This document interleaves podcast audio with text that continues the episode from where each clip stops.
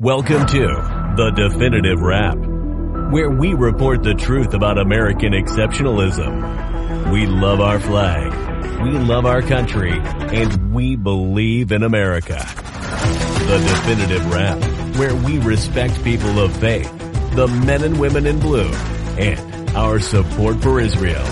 And now your hosts, Bela Sebro. She's the nice one.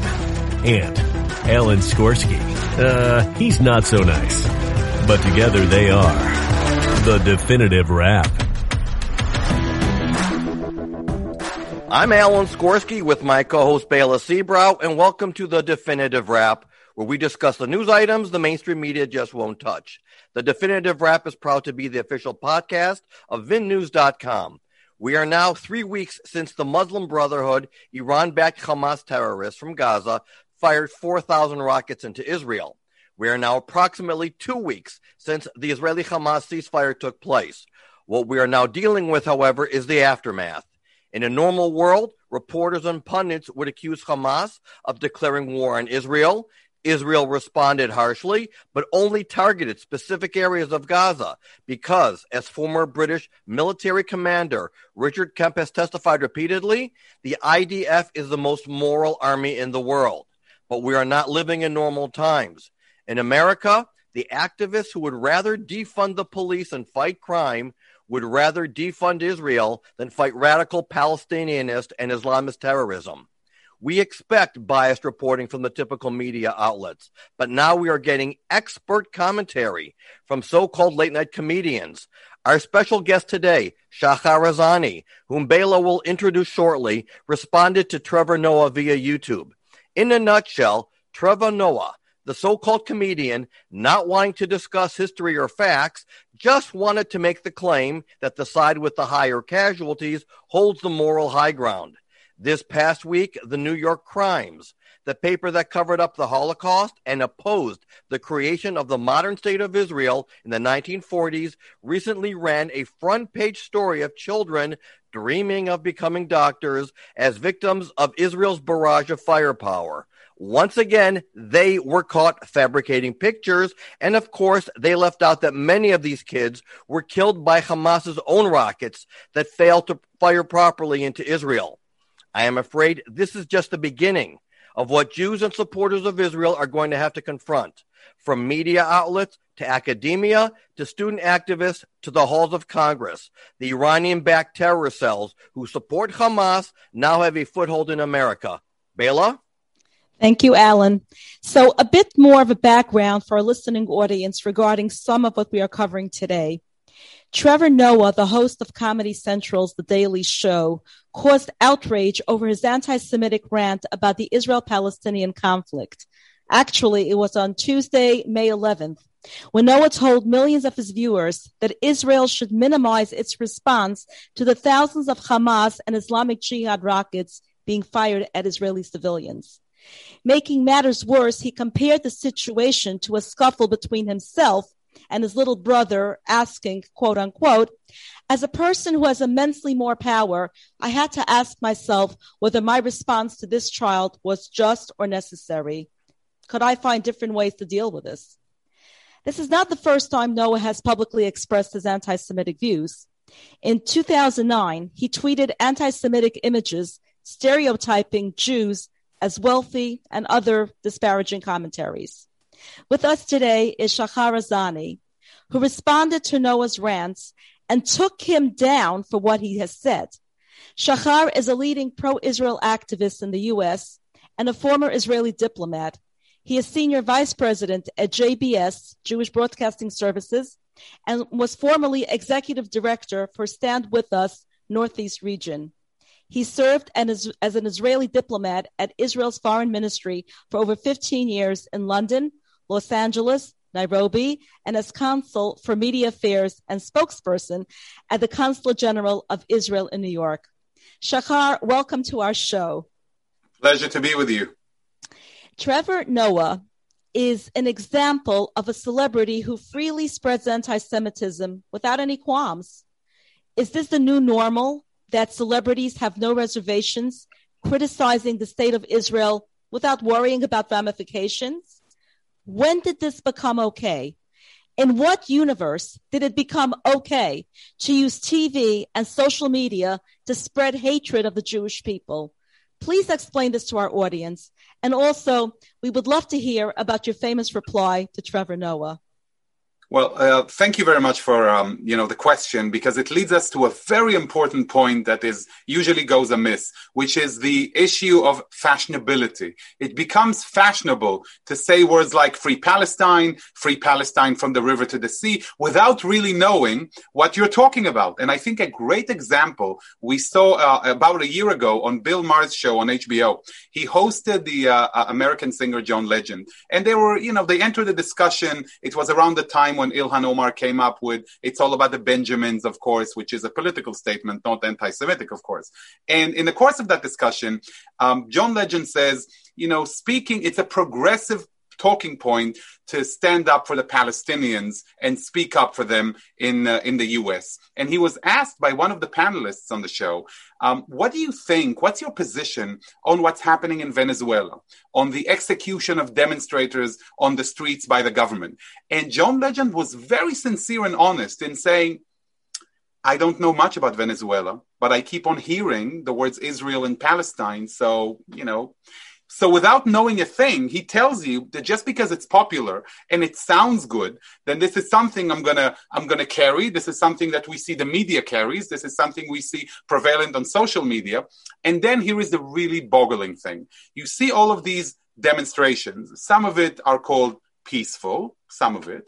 And in these peaceful demonstrations of smiley people holding hands, you see them also holding signs. And those signs say, Free Palestine from the river to the sea. And they're still called peaceful because th- those useful idiots who carried those signs have no idea what the, the meaning of the expression is Free Palestine from the Jordan River to the Mediterranean Sea, which is a clear cut call for the annihilation of the state of Israel, for ethnic cleansing of Jews from Israel and for outright genocide. And then they have the chutzpah, the audacity to call out against supposed genocide and ethnic cleansing while carrying signs calling for that cause. Exactly. That shows you the level of ignorance that exists out there that I think we all here now and in general try to counter with our outreach work. Right. So, Shahar, one of the big problems, and I've been saying this for a long time, is that uh, we are bringing a squirt gun to a cannon fight. Uh, we are outnumbered as far as even numbers go. Uh, there are 1.4 billion Muslims in the world, and there are at least 20 to 25 percent of them who hold these radical Islamist and Palestinian viewpoints.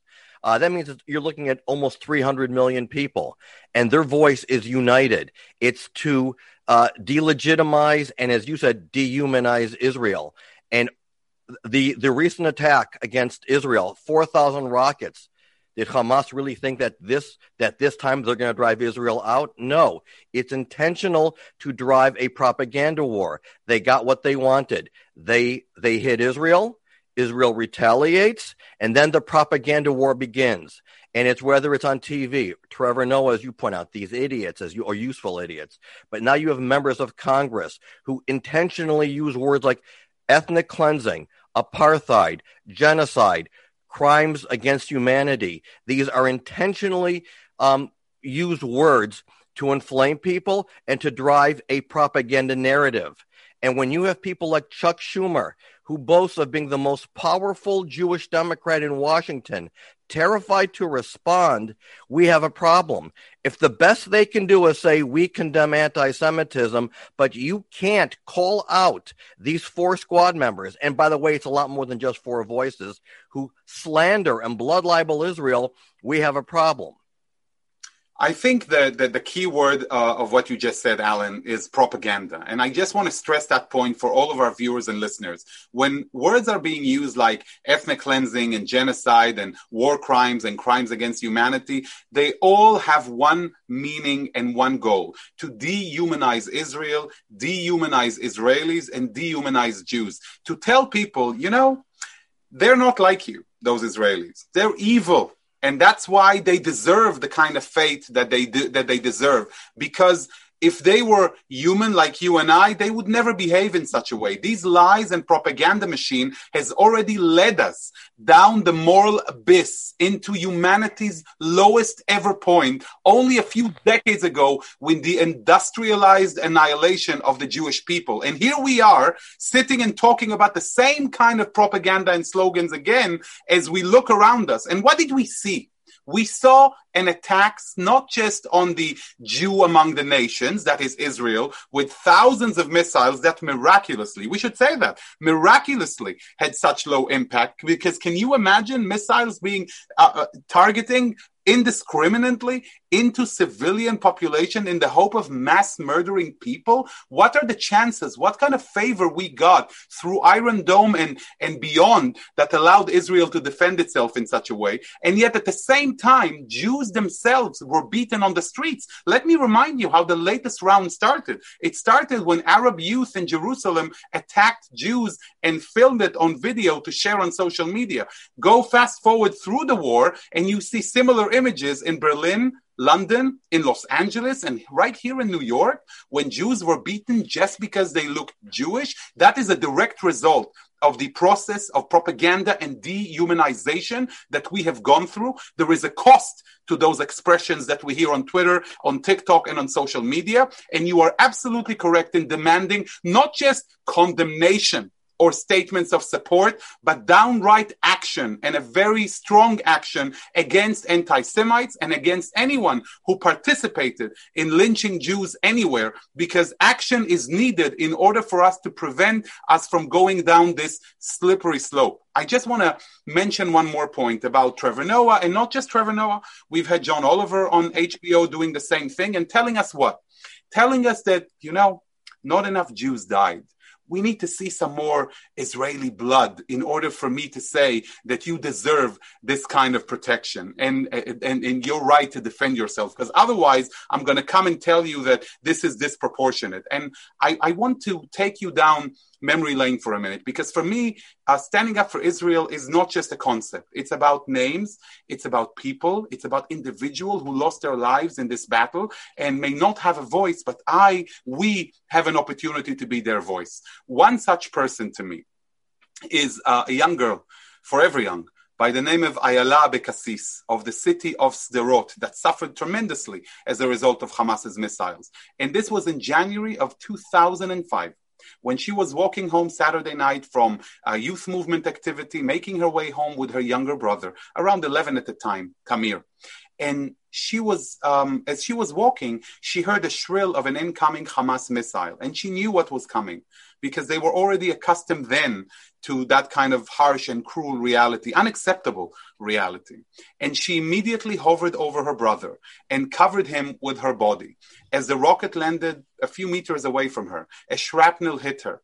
She went to the hospital and passed away a few days later. The entire people of Israel were praying for her and were standing by her bedside with that heroic image, that image that is seared in my mind forever of her father and that child, her younger brother, standing by her grave and blowing the shofar.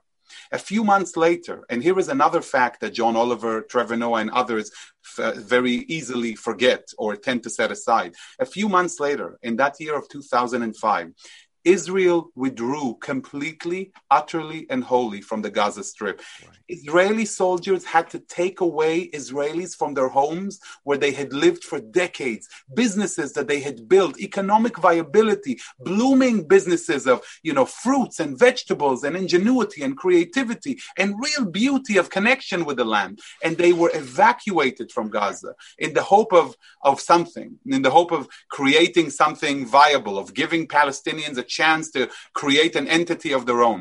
And the direct result was Hamastan, a terror state. Now, there is a message here because Israel at that point was told, and Israelis were told, oh, you know, we've done everything that we were asked. We took our people out, we evacuated the Gaza Strip. Now, we have the full legitimacy to defend ourselves. Now, right. if anything happens, we have the full right to stand up against those who are uh, attacking us. And what happened? The grand betrayal of Israel, where Israelis are mesmerized, looking at the world today, bewildered, completely aghast at what they're seeing as an international onslaught against the rights of Jews in Israel to defend themselves. And that is unacceptable. And that is not just relating to Gaza, because even now, when you talk to Israelis about the West Bank and you think about doing something even slightly similar in the West Bank, the immediate question is are we going to allow another Hamastan in the West Bank, only a couple of miles away from Tel Aviv? And can we really rely? Or we know the answer.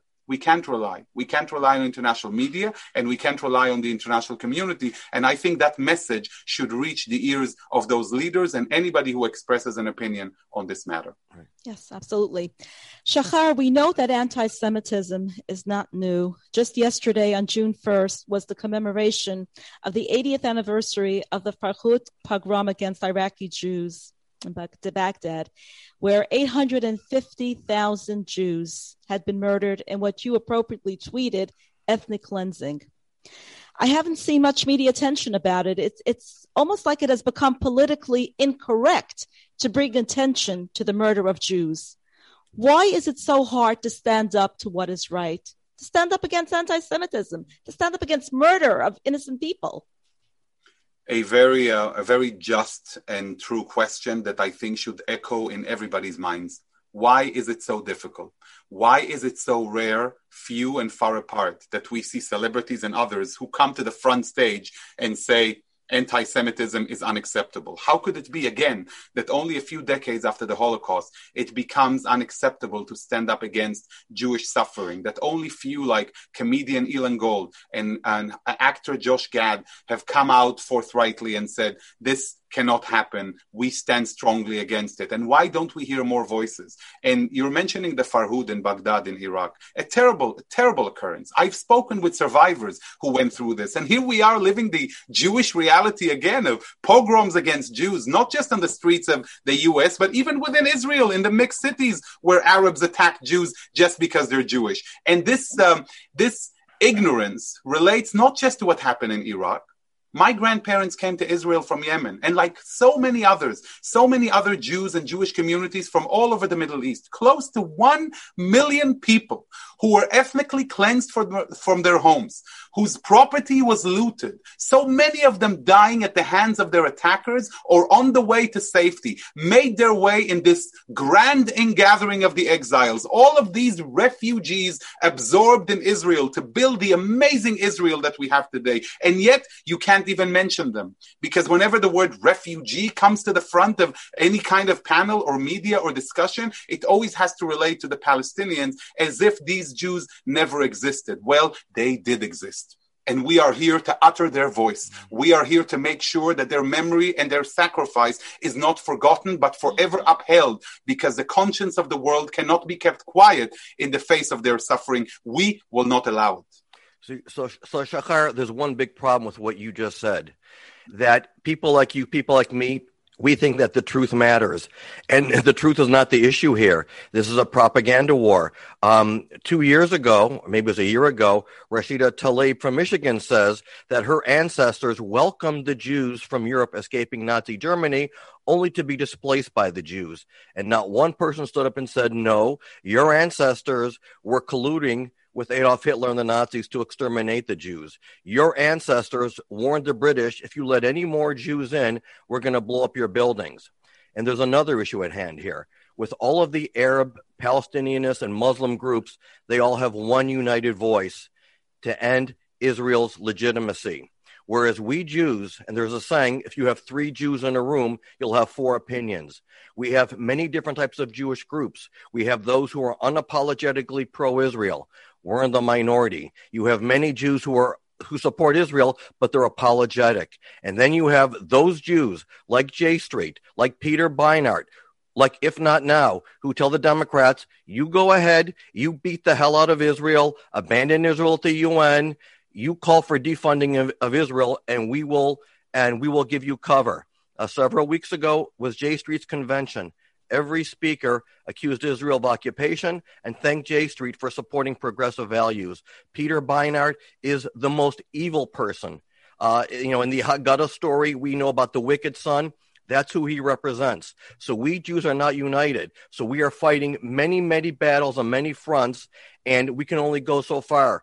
Truth is not the issue here. It's a matter of how we unite with one voice and we hit back as hard as we get hit, or we're more proactive. But for us to just wait until we're attacked and delegitimized, to me, does no good. It doesn't do us any good to show a picture of blacks, Jews, Christians, and Muslims riding the trains together in Machane Yehuda when no one cares. I, I, want to tell you something uh, about this, Alan, and I think it's very important for all of our viewers and listeners to also hear. First of all, you're right. The, the challenge is immense. Absolutely. The fact that we have a fragmented community, the fact that we're unable to come out with a unified, simple message, not just in times of crises, but also in times of quiet, to come out with a clear message that echoes who we are and what we stand for, not just as Israel, but as a Jewish people as a whole, is absolutely essential. And we're paying a heavy price in international media and in public opinion because of that fragmentation. Because you know, as well as I do, what incredible diversity we already have within Israel the differences of opinion, the differences of parties, the Israeli politics that couldn't be more vibrant, more vibrant than any other political system we see across the world. Unbelievable, amazing. That idea of, you know, having two shuls, you know, four, two, two Jews, three shuls, that notion of that, that diversity in politics and beyond, it's what sustains us. It's what, what makes us who we are. And yes, we have a great challenge with those from amongst us who come out to supposedly be, you know, wearing their Jewish identity with pride, but actually stabbing the Jew among the nation in the back by undermining our very legitimacy. But I want to tell you something else. Look at Israel. If we use the same terminology when we look at the challenges we face in public opinion, and, and the kind of realities that Israel as a country faced at the time and continuously facing, how much of a faith realistically would we have in Israel's ability to prosper? And yet, when you look at Israel today, you understand that Israel has that secret sauce that out of necessity comes this great drive of invention and ingenuity, not just in the fields of defense and security, but also in civilian spheres. And that is downright inspirational. And that hope and inspiration is what has carried the Jewish people for thousands of years. That, that is exactly what brought us to reestablish our country in, our, in our homeland after thousands of years of exile where Jews came. Think about that miraculous moment from all over the world. And you know, I just had a conversation uh, with Israel's ambassador in Geneva. I asked her, I said, listen, you sit there in the belly of the beast with the UN Human Rights Council, fighting the bias, the discrimination, the double standard, the ridicule that this UN Human Rights Council is. How do you do it day to day? And she tells, she looks at me with a smile and she tells me, you know, Shahar, it's the work we do here every day, not just with the council, but with a variety of international organizations that work here from the World Health Organization to the Maritime Organization to telecommunications to even uh, uh, uh, uh patents and technology. And we're making a difference every day. And you know what? Outside of the sphere of the geopolitics of Israel and the Arabs or Palestinians, the tremendous respect that the nations of the world have for Israel. The last resolution, by the way, for the first time passed at the World Health Organization, just on the same day, on Friday, when the UN Human Rights Council passed its own ridiculous resolution, was co-sponsored by 50 states, was accepted in consensus, unanimity at, the, at an international organ. There is a lot that's happening out there, not just in the field of media and public opinion, opinion here in the US. I've been an Israeli diplomat for many years. I have seen Israel performing in Africa, in Asia, in parts of Europe. I have seen the respect people have for the Jewish state. I urge you, Alan, I urge everyone to continue doing the work that we do, to continue speaking up our truth, because all of these forces working against us, they want us to despair. They want us to look at the same Peter Beinart voices echoed again and again and again that the New York Times brings for, you know, guest columns in this conniving way of telling us Zion Zionism doesn't deserve a state or deserves to be eradicated for us to lose faith. But this is one thing we will never do. We will never lose faith because if there is one thing that I personally can tell you I feel is immense gratitude for who I am and for what we're able to do today because I have the zchut, the privilege to stand up for my state and my people after thousands of years where my ancestors didn't have a state to stand up for and had to suffer the consequences as a result. The third temple shall not fall. Thank you, Shahar. You wrote a fascinating piece entitled My Brother's Keeper when you mentioned how the ICC, the International Criminal Court, made headlines when it confirmed that Palestine is a state party to the Rome Statute, extending the ICC's jurisdiction to Gaza, the West Bank, and also including East Jerusalem. Shortly thereafter, the ICC's prosecutor announced that she would launch an, investiga- an investigation against Israel regarding Operation Protective Edge Israel's defense war against Hamas Gaza missiles in 2014. Please tell us about that. Well, you know, this this goes hand in hand with what we're seeing at the UN Human Rights Council. These um, resolutions, even though they don't have any practical, immediate ramifications, they have a goal. And I go back to what Alan said about the propaganda war. Once you make these voices heard, continuously, every year, every few months, these anti-Israel co- voices even though each and every one of them does not have an immediate standing or impact, together they become what you call international customary law. In the same manner you've seen in the last few decades, the anti-Israel resolutions that come up at the UN General Assembly every year. You have dozens of these resolutions and they're voted on automatically against Israel. So even though the General Assembly resolution in and of itself has no immediate impact, it becomes this, this amorphic body of evidence that then is taken to the International Criminal Court, where the International Criminal Court, by the way, against the dissenting opinion of the Hungarian justice, it needs to be stated, says, you know, there is enough here to uh, suspect possible war crimes, just like the resolution said for the UN Human Rights Council. So now we have the legitimacy because look, these are resolutions that have been accepted for decades. So there is enough here to go on to launch an investigation against Israel. This is why it's not meaningless. This is why our fight against propaganda is not meaningless. It has a significance long term. And I want to say something else. The battle, and I want to talk ICC, but also UN Human Rights Council, is significant not just for Israel. Think about this. There is money going into this attack on Israel. When the council accepted its resolution on Friday, it means a budget of anywhere between five to eight million dollars a year because they decided on a continuous mandate. It's not going to end their investigation. And those millions of dollars are going to be used for travel for those uh, Human Rights Council personnel who are going to try and come to the region to investigate when Israel is not going to collaborate with a biased organization. There is nothing that's going to come out as a result aside from more propaganda against Israel. And these are funds that are taking away from people who need help. There are other humanitarian causes around the world of people who require assistance, people that are so easily distracted, forgotten by rogue regimes who control the agenda. So Iran doesn't want you to talk about what's happening in Iran, the mass execution of youth, LGBTQ, and others. They want you to remain focused on Israel. But all of this money is taken away from poor people in Darfur. The attack in Kabul just at the beginning of May, taking the lives of hundreds of schoolgirls one Muslim against another. What are we to think? That the world doesn't care about Muslims killing each other, but only if a Jew is involved? Hundreds of schoolgirls were massacred in, a, in this violence between Shiites and Sunnis. So I urge for a very clear position on transparency and accountability. By the way, called for by the Trump administration. When the Trump administration came to the international organs and said, you either do your job or you're not going to get funding. And they did so with UNRWA. And that is a position that must be respected. And for all those who claim that it's because of the personality, we cannot look into the policy, that's wrong. Even if you may disagree with the personality, you have to look into the policy and say, is that a right and correct thing to do? And when you take away money from the mouth of hungry people in Africa to feed the circus of abuse and hypocrisy at the UN in Geneva, this is wrong because the money belongs to all of us taxpayers who fund those international organizations. And that is not an Israeli position, that is a human position. That is a just and a right position. Shahar, we have one more minute left. Um, so just uh, just to finish off with all that is happening with the new rise of anti-Semitism, which is being inflamed by celebrities of the entertainment industry, what can people do? We are no longer living in an era where we are sheep being led to the slaughter. No, we do not. You know, there is going to be a link for this interview, right? Absolutely. And that's exactly what people can do. They can take that link and share it.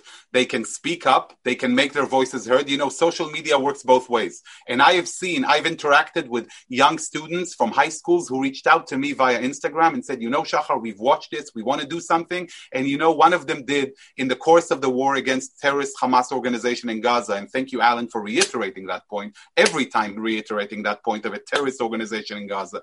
Reached out to an influencer who has millions of followers who posted Free Palestine. And she wrote to him on Instagram and said, You know, that offends me as a Jew because there is a wider context to the issue.